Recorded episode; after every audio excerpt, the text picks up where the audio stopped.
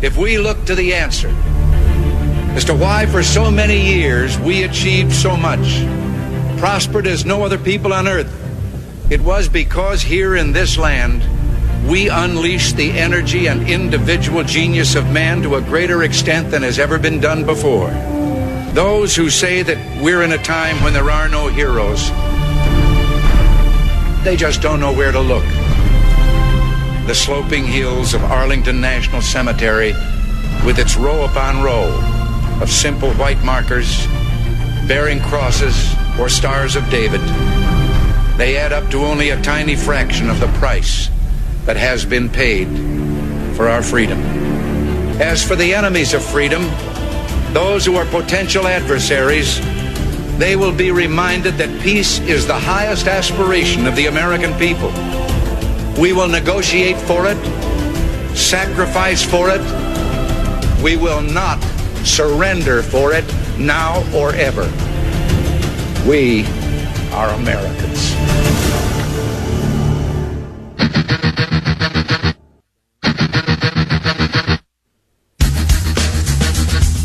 This is the Bob Frantz Authority on AM 1420.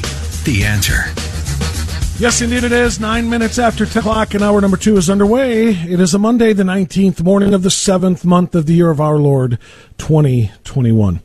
Appreciate uh, Jim Jordan, a lot of very important stuff that we talked about there. I, um, you know, it's funny. I hear the Reagan intro again, and I get motivated and I get inspired again. The Olympics start uh, at the end of this week, I think, right? Is this weekend like the opening ceremony or something like that?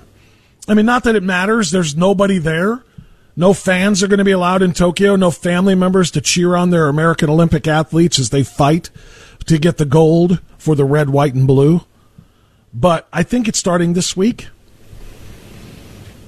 And because I thought of that, um, and then I heard President Reagan's inspirational words about heroes in America, it brought to mind once again the, the, the, the plans of several on the left America hating athletes wearing American colors who plan to desecrate the flag or who plan to, because literally one of them said they wanted to burn the flag while they were on the podium. Another turned their back on it while the anthem was playing. Another said they want to kneel or put their fists up to show how racist America is with the black power symbol.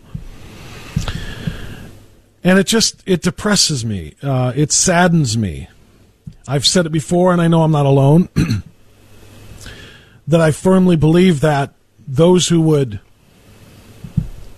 those who would embarrass the red, white, and blue colors that they wear should not be allowed to go to Tokyo and represent the red, white, and blue. Quite frankly, I don't know how, why anybody would want to. Right? I mean, we are talking quite literally about representing the United States. This isn't representing the Cleveland Cavaliers in the NBA. This isn't representing your, you know, your pro football team. This is representing your country against athletes from other countries. You specifically are saying, I'm, sh- I'm fighting to show that my country is better. Right? That the best my country has to offer is, the be- the, is better than the best your country has to offer. That's literally what it's all about. And yet, they want to wear those colors and then go up there and embarrass themselves and the country by saying, I don't believe we're better here. I don't believe our country is good. I think our country is oppressive. It's racist. It is systemically oppressive of, of people of color or people in the LGBTQXYZ community or whatever it might be. And it just makes me very sad to think that our country could be represented by those who hate her. Yesterday, Trey Gowdy, um, who used to be a congressman from South Carolina that a lot of us liked. Very, very well spoken, very well, very well and passionate defender of Americana and of American exceptionalism. He was hosting on Fox News, and he gave what I felt like was just a tremendous monologue talking about the greatness of America that, this, that these Olympians do not want to recognize that these America haters, both the Olympians and their apologists in the Democrat Party, let's make no bones about it. Every one of those Olympians which has either already disparaged or desecrated the American flag, the American anthem, the American pledge, or whatever the case might be, every single one of them has legions of Democrats behind them in their corner and saying, yeah, because they hate this country.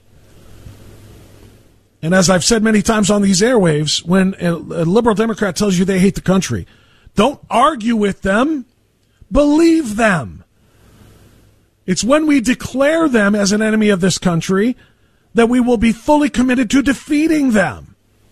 And defeating them means stopping Marxism, stopping socialism, stopping communism, defending capitalism, defending patriotism, defending liberty.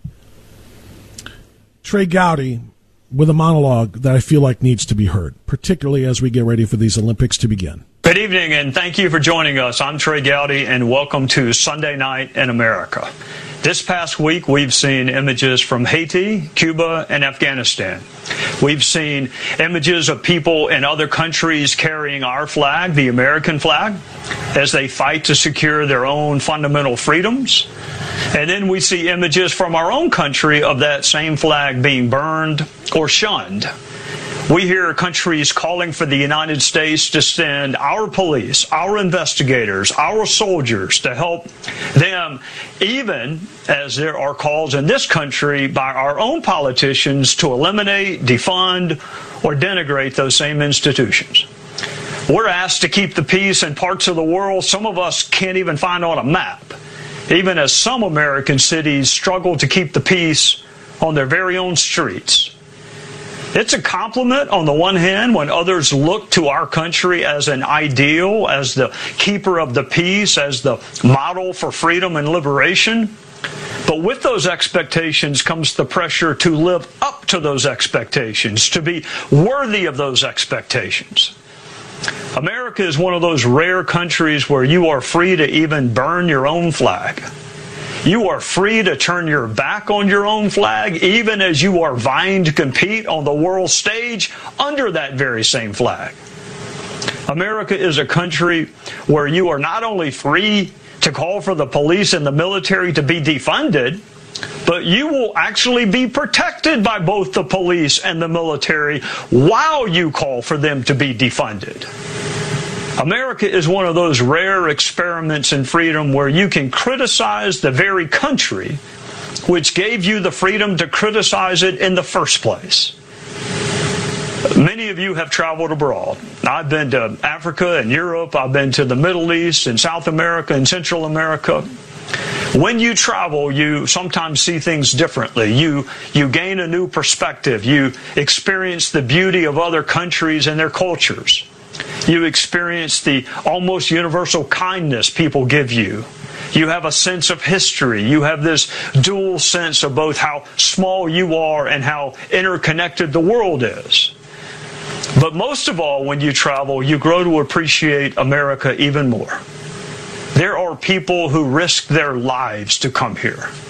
There are people who would give everything they have, everything they own to live in this country. There are people who would say goodbye to their own children or their own parents to live in America. We won the lottery by being here. When I was 20 years old traveling through Kenya and Tanzania, it was readily apparent to me that I was no different no more worthy, no more entitled to get on a plane and come back here than any of the other 20 year old faces I was passing. I was just lucky. I won the lottery of birth. Do we have challenges in our country? Of course we do. But I'd rather have our challenges than anyone else's. I'd rather have our flaws, our potential for betterment than anyone else's. When I see people in other countries carrying our flag as an inspiration for their own freedom, when I hear other countries asking for our help to stabilize their country or their military or their government, when I recall the images of people in makeshift rafts risking their lives to get here, or mothers trying to pass their children to Americans, to give them a chance at a better life, even if it means never seeing those children again. It makes me grateful for the gift of being able to call this country home. So, yes, if you're an American, you're free to turn your back on the flag. You're free to burn it. You're free to walk on it. You're free to disrespect it and then wear it on your uniform in a sporting event. You're free to call for the police to be defunded, even as the police protect you and your home and your place of business.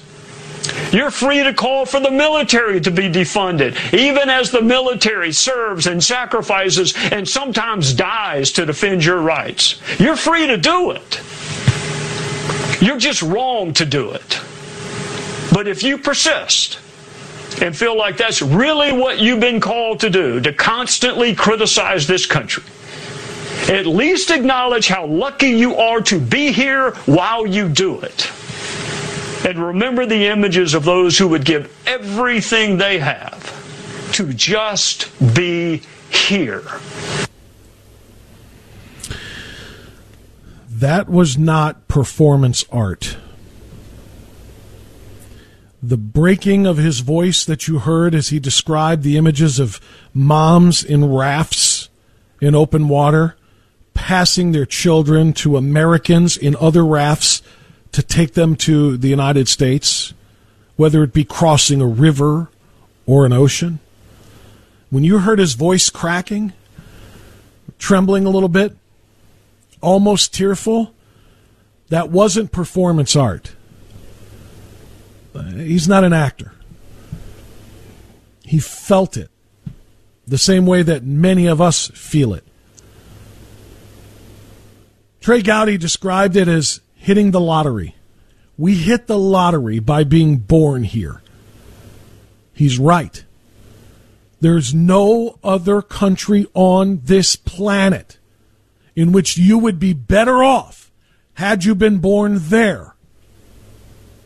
And yet, millions upon millions of ungrateful Americans who hit the American lottery millions upon millions of American leftists, Democrats, treat this country as if they have been sentenced to a cell rather than hitting the lottery. And to those people who would burn that flag, kneel for that anthem, turn their back, shame and desecrate those colors, those who feel like they're trapped in a cell of oppression and racism. Here's my offer to you I'll give you the key. I'll give you the key to your cell. Feel free to unlock it and get the freaking hell out of it. Get out of this terrible cage that you see as America. You're free. I'll even buy you the one way ticket to Cuba. Live under communism, live under Marxism. I'll send you to wherever you want to go. You're not imprisoned here. You have freedom to leave. And I would suggest to you, rather than you try to tear down this country and turn it into a socialist, Marxist, communist hellhole, go live in one for a while. Then see if you still think that's a great idea. I'll be right back.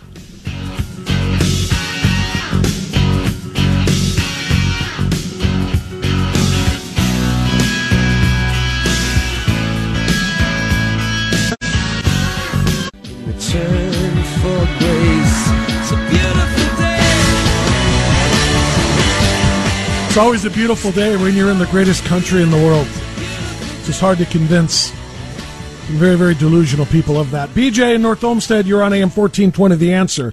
Hi, BJ, go ahead. Thank you, Bob. Before I make my political comment, I'd like to share with you that the Michael Eric film Connected was shown in L.A., California at the Standalone Film Festival, and out of 81 countries competing, his was in one of the top four. Wow. That got Best Feature on August 12th, and it's That's coming phenomenal. to Cleveland again. Anyway, politically speaking, if I may for a moment, one of the reasons our government is behaving the way it is is because the American public has been compliant with everything from wearing a mask and taking the shots. And when they see people that are being compliant, unlike the people are behaving in Cuba right now, they're going to take advantage of it.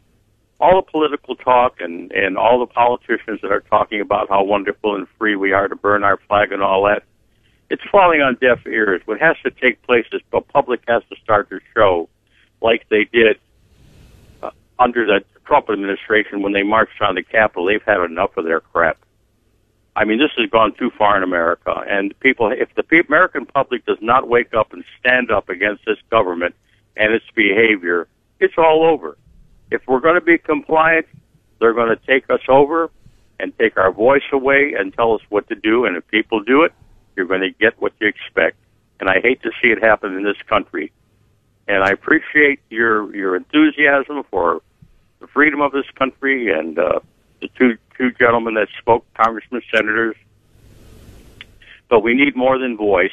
We need action, and people have to start showing themselves up physically in front of capitals, city halls, uh, at the state representative.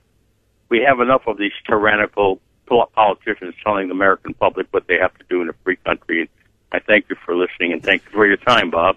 Yes, sir, BJ. As always, thank you for the call. Um, look, what we have to do, my friend, is vote. Now, this isn't going to be a dismissive. Oh, we just need to vote, and we'll we'll check. I want you to listen, and I want everyone, everybody, to understand this. The left is terrified, terrified of the fact that come 2022, now we have a lot of, you know, a lot of time between now and then. They could do a lot of damage if we're not careful. So I think BJ's right. We need to be heard in our state capitals. We need to be heard in our state legislatures. We need to be heard in Washington D.C. We absolutely need to continue to be loud and be aggressive, not not violent, not illegal, nothing like what happened on January 6th where they breached the Capitol. Just go up, all the way up to that point. Be loud. What did President Trump say? Be uh, uh, uh, patriotic and peaceful in going down there to make your voices heard loudly. That was the that was the idea. But then we need to vote. And my friends, listen to me. They're desperate. They're terrified. Look at the state of Texas. If you're not following this, Governor Greg Abbott has called a special session of the Texas state legislature to vote on a number of pieces of legislation, one of which is their new Voter Integrity Act, voter integrity law, or piece of legislation until it becomes law. And all it does is it strengthens Texas's ability to make sure that it is easier for people to vote, but harder for people to cheat. They would become the 12th Republican, or excuse me, the 12th state led by Republican efforts to just make sure that everybody gets one vote, but only one vote, not multiple votes. And everybody must prove who they say they are when they cast their vote so that they're not voting for dead people. Greg Abbott made that very, very clear. And the Democrats know full well they don't have the votes to stop it, so they left. They're in D.C. You know the drill. You know the story. It's been going on for a week. They left with a case of Miller Lite aboard an airplane, and then they picked up five cases of Corona along the way. Not beer. Corona as in virus. Five of them have coronavirus, which is just kind of like fitting for this story. But the point is they're terrified to come back. Because as soon as they do, they're going to be forced into session, they're going to cast their votes, and they're going to lose, and Texas is going to be a much more secure place to hold elections. Along with 11 other states that have passed similar election strengthening laws. They're not voter suppression. They're not disenfranchisement. They're not violations of the Voter Rights Act. None of them. All they are is to make sure that the new COVID led voting scams that were put in place last year because of COVID. We couldn't stand in line to vote, so we had drop boxes all over the place that were completely corrupted. We had all kinds of ballot harvesting done. They stopped looking at post post uh, postmarks on when ballots were supposed to be in and when they were in, but actually in by. They didn't do signature verification, no ID. I mean, all of this crap that they allowed to go through in order to steal the election from Donald Trump states are simply putting a cap on that stuff and saying we're going to have one vote for every person and that's it. That will be enough for us to take back everything the House and the Senate. Now, do we need to make sure that our current legislators, led by Democrats in both houses, do we need to make sure that they, you know, we stop, um, you know, the worst damage that they can do for the next, what is it going to be? What's my math here? 12 and, and uh, about 15 months, right? Do we still have a lot of work to do? Yeah, BJ's right. We got to be loud. We got to be heard.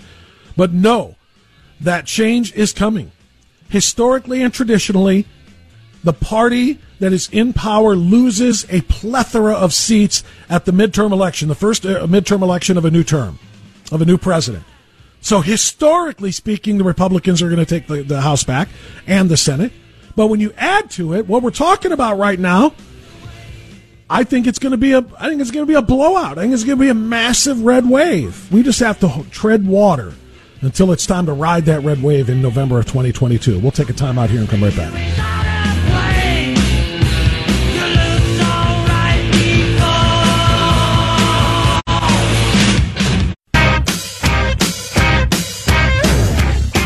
Sides to every story. There's the mainstream media side, and then there's the truth. You are experiencing the truth. The Bob Frantz Authority on AM 1420. The answer. Okay, it's 1036. Um, I'm, I'm going to pull an audible here. I, uh, I wasn't planning on doing this. I listened while I was doing a cardio walk over the weekend. I listened to a 16 and a half, 17 minute presentation by Chris Rufo of the National Journal um, about critical race theory. It was the hands down the best explanation of what critical race theory is, what its origins are, what they are intending to do with it in the United States of America and how and why we must push back with it or against it with every fiber of our being. Hands down the best explanation of CRT. Anytime you hear me talk about critical race theory, you hear Tucker, hear anybody else talking about critical race theory, and you're saying, I don't quite get what it is, now you'll get what it is. I don't normally play things this long form on the radio, but I feel like this is an extraordinarily important thing to do and a very valuable and I think wise expense of our time.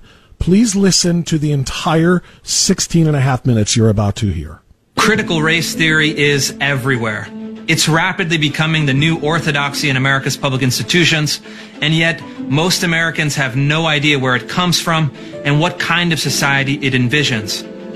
In this video, I'll walk through the history of critical race theory, explain why it's a threat to the country, and most importantly, show you how you can fight it.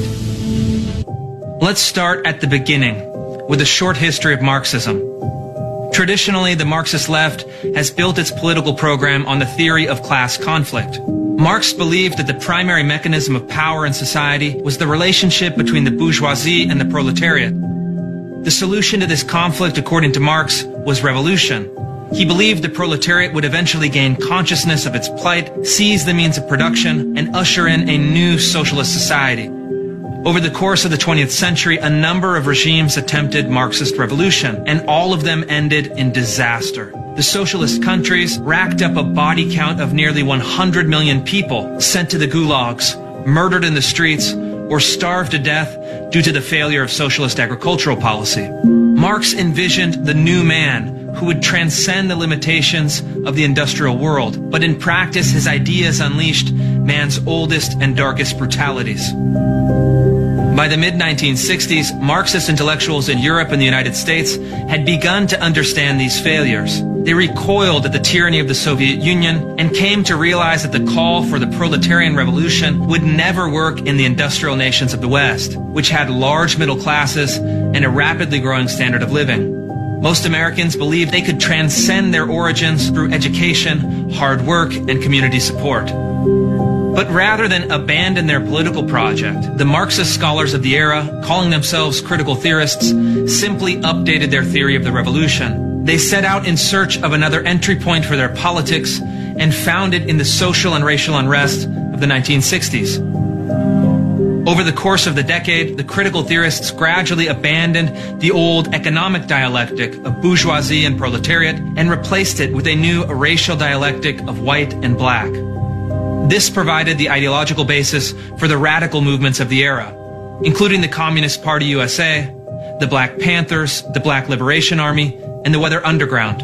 The vision of the critical theorists and the racial revolutionaries, however, eventually lost out to the vision of the civil rights movement and Lyndon Johnson's Great Society, which promised the fulfillment of the American ideal of equality under the law and to alleviate poverty through government action. The radicals sought to overthrow the American regime, but most Americans simply wanted to improve it.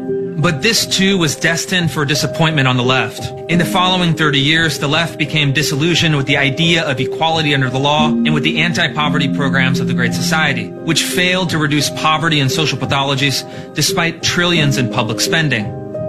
For many of the intellectuals on the left, the entire project of colorblindness, meritocracy, private property, and individual rights came to be seen as a failure. So they went back to the drawing board and increasingly sought to revive the most radical strands of Marxist thought from the previous generation. This is where critical race theory comes in. Critical race theory is an academic discipline that came to fruition in the 1990s, building on the intellectual framework of critical theory and identity politics. Sometimes it's directly labeled critical race theory, but it's usually deployed under a series of euphemisms, such as equity, social justice, diversity and inclusion, and culturally responsive teaching. This is deliberate. The critical race theorists are masters of language construction and realize that neo-Marxism would be a hard sell to the American public. But equity is soft, persuasive, non-threatening, and easily confused with the American principle of equality. But the distinction between these two words, equality and equity, is vast and crucially important. Equality is the idea that was first proclaimed in the Declaration of Independence, consecrated in blood during the Civil War, and codified into law with the 14th and 15th Amendments and the Civil Rights Act and the Voting Rights Act of the mid 1960s. But the critical race theorists explicitly reject this vision, arguing that equality under the law is camouflage for white supremacy, patriarchy, and naked racial oppression.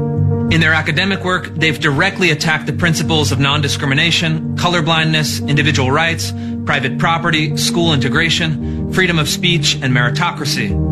The critical race theorists would replace the system of equality with a system of equity, which represent diametrically opposed philosophies. Whereas equality seeks to protect individual rights regardless of race, equity seeks to divide the world into competing racial groups and ensure race-based equality of outcomes, endorsing active racial discrimination to get there.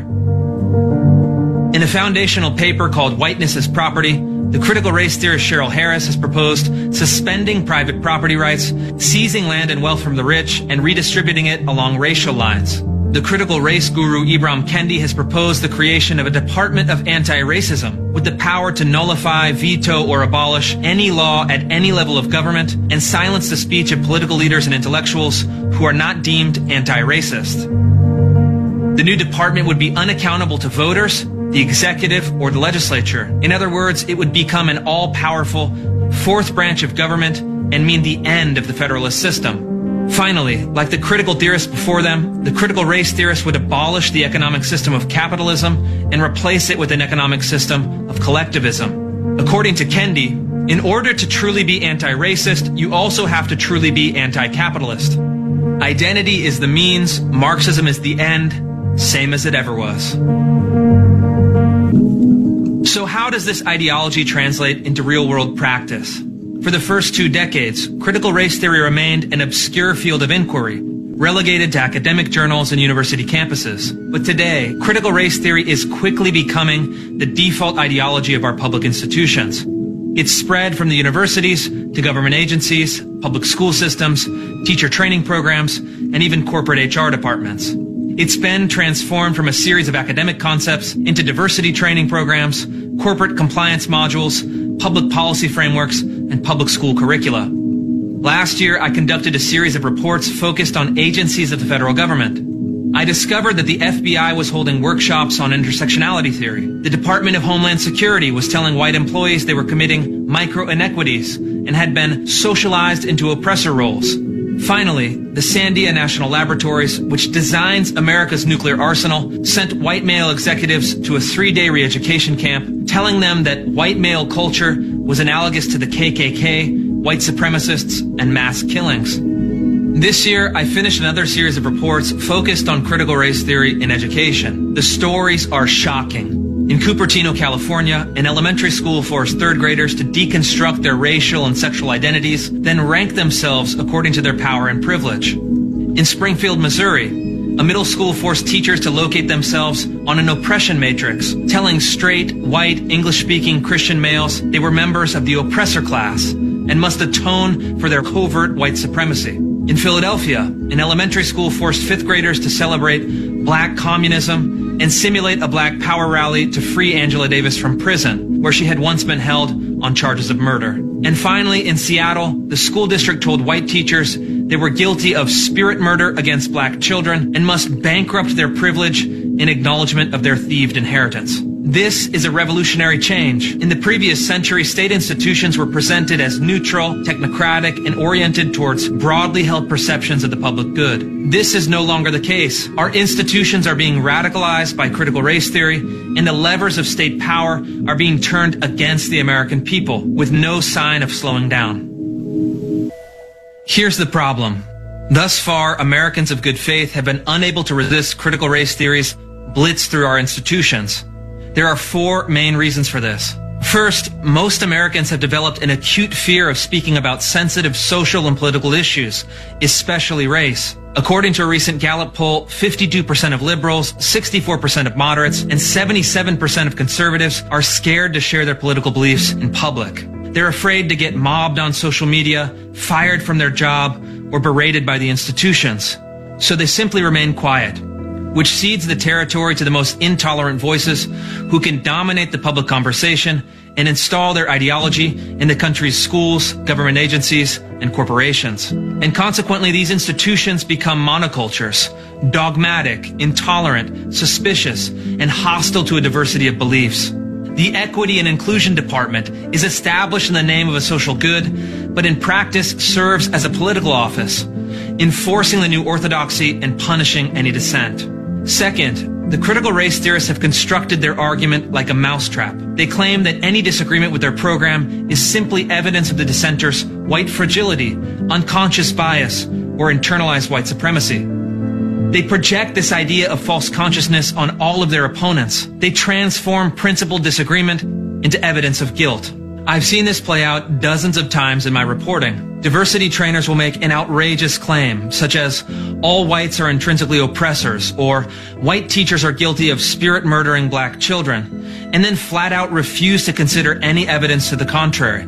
If they're confronted, they'll adopt a tone of patronizing concern and explain that participants are feeling white denial and reacting out of guilt and shame. The dissenters are instructed to remain silent lean into the discomfort, and accept their complicity in white supremacy. Thus, the mousetrap is shut and the program continues without interruption. Third, many liberals, moderates, and conservatives have failed to separate critical race theory's premise from its conclusion. The premise of critical race theory is quite simple. America has a history of slavery, racism, and injustice, and we should examine the relationship between racism, power, and society. This is undoubtedly true, Nobody taking an honest look at American history could deny it. But the critical race theorist's conclusion that the American regime is irredeemably racist and must be overthrown through moral, political, and economic revolution is false. But the critical race theorists use their premise as a bludgeon bullying people into accepting their conclusions. This is dishonest and manipulative. It's entirely logical and moral to accept the premise that the United States has a history of racial injustice, and even that residual racism is still a pernicious force in American society, but reject the critical race theorist political program, which, as we've seen, is little more than repackaged 1960s style Marxism. Finally, the writers and activists who've had the courage to speak out against critical race theory have often fought on purely theoretical terms, pointing out critical race theory's flawed logic, internal contradictions, and bad history. These are all worthy criticisms, but they move the debate into the realm of the academic and the abstract, which is friendly terrain for the critical race theorists and absolves them from grappling with the practical and tangible consequences of their philosophy. We shouldn't challenge the critical race theorists to debate the finer points of Marx and Marcuse. We must confront them with the reality that they're creating. Do they support schools separating third graders into oppressor and oppressed? Do they support a curriculum teaching that all white people perpetuate systemic racism? Do they support schools instructing white parents to become white traitors and advocate for white abolition? Do they believe that counter genocide is a solution to America's problems? These are all real world examples from my investigative reporting and a better challenge to critical race theory than a thousand academic papers. The real test for the critical race theorists is not to defend their ideas as abstractions, but to defend the real world impact of their ideas. And this brings us to the key point. Critical race theory is no longer a phenomenon of the mind. It's a phenomenon of political power. If we want to successfully oppose this new orthodoxy, we must seek to change the structures that have enabled it into being. We must address politics as politics and confront power as power. So this is the task. To defeat the ideology of critical race theory and reassert the American ideals of freedom and equality. There are four ways we can accomplish this. Public policy, civil rights lawsuits, grassroots mobilization, and winning the public debate. First, we can and must fight critical race theory in the domain of public policy. And in fact, we're already doing this. Last year, my reporting led President Trump to issue an executive order banning critical race theory based training programs from the federal government. President Biden rescinded this order on his first day in office, but it provided a model for red state governors and legislators who want to protect their citizens from race essentialism, collective guilt, and neo-segregation. Governor Ron DeSantis has banned critical race theory in Florida's K-12 curriculum, and red states have introduced bills to achieve the same goal through legislation. Second, we must fight against critical race theory in the courts. To do this, I've launched a new legal coalition to stop public institutions from conducting programs that stereotype, scapegoat, or demean people on the basis of race. Our argument is that critical race theory is not only intellectually and morally bankrupt, but in practice violates existing law. It violates the First Amendment, which protects citizens from compelled speech, the 14th Amendment, which provides equal protection under the law, and the Civil Rights Act of 1964, which prohibits public institutions from discriminating on the basis of race. Eventually, one of our cases will reach the Supreme Court and will win. Third, there's a bipartisan and multiracial coalition that's emerging to fight critical race theory at the grassroots level. Parents have begun fighting against racially divisive curricula in schools, and employees have begun speaking out against Orwellian practices in the workplace. Asian American parents in particular have been successful in pushing back at the local level. They've recognized that critical race theory poses a major threat to their children, categorizing them as oppressors, discriminating against them in college admissions, and punishing their success. In my reporting, many Chinese Americans told me that they survived the Cultural Revolution in their home country and refused to let it happen here in America. Finally, we must develop a new moral language on these issues and appeal to higher principles than our opponents. We must promote the true story of America. A story that is honest about injustices in our history, but places them in the context of our nation's highest ideals and the progress we've made towards realizing them. We must raise the debate to a higher level. For example, we often find ourselves debating about diversity. Diversity is good, all things being equal, but it's a secondary value. We should really be aiming towards excellence, which provides a common standard and challenges people of all backgrounds to achieve their true potential. When we elevate the debate to this higher conceptual plane, we force our opponents to debate on our territory, and excellence beats diversity every time. The stakes of this fight are incredibly high. It's not an exaggeration to say that a governing regime based on critical race theory would mean the end of freedom and equality in America. According to their own policy prescriptions, the critical race theorists would limit or abolish the right to private property, freedom of speech, equal protection under the law, non-discrimination, free enterprise, and the federalist system of government. In its place, they would create a new regime of group-based rights, race-based redistribution of wealth, omnipotent bureaucratic authority, and active racial discrimination. It's not a program of reform. It's a program of revolution that rejects the founding principles and would overturn the premise of the Constitution. The secret to winning this fight is courage. This is the fundamental virtue required of our time. The courage to speak the truth, the courage to withstand epithets, the courage to face the mob. When enough of us do this, when we break through the wall of fear that prevents so many people from speaking out, the narrative of critical race theory will begin to crumble. It's easy to stop a lone dissenter. It's much more difficult to stop 10, 20, 100, 1,000, a million people who stand up together. Truth and justice are on our side. If we can muster the courage, we will win. As I said, I don't normally play long form uh, monologues like that or presentations, but that presentation by Christopher Rufo from the Manhattan Institute to me is the most comprehensive presentation of what critical race theory is and why we must fight with everything we have against it if we are to save this country for our kids. Uh, gonna get out and wrap it up right after this on AM 1420 The Answer.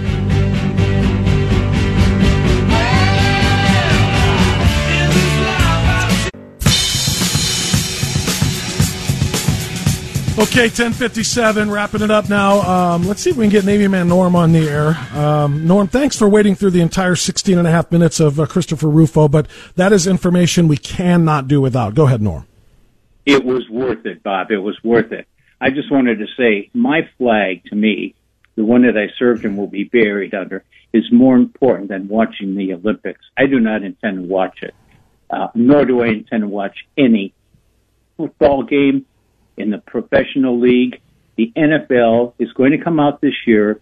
They're going to not play the national anthem. They're going to play the black national anthem on opening day.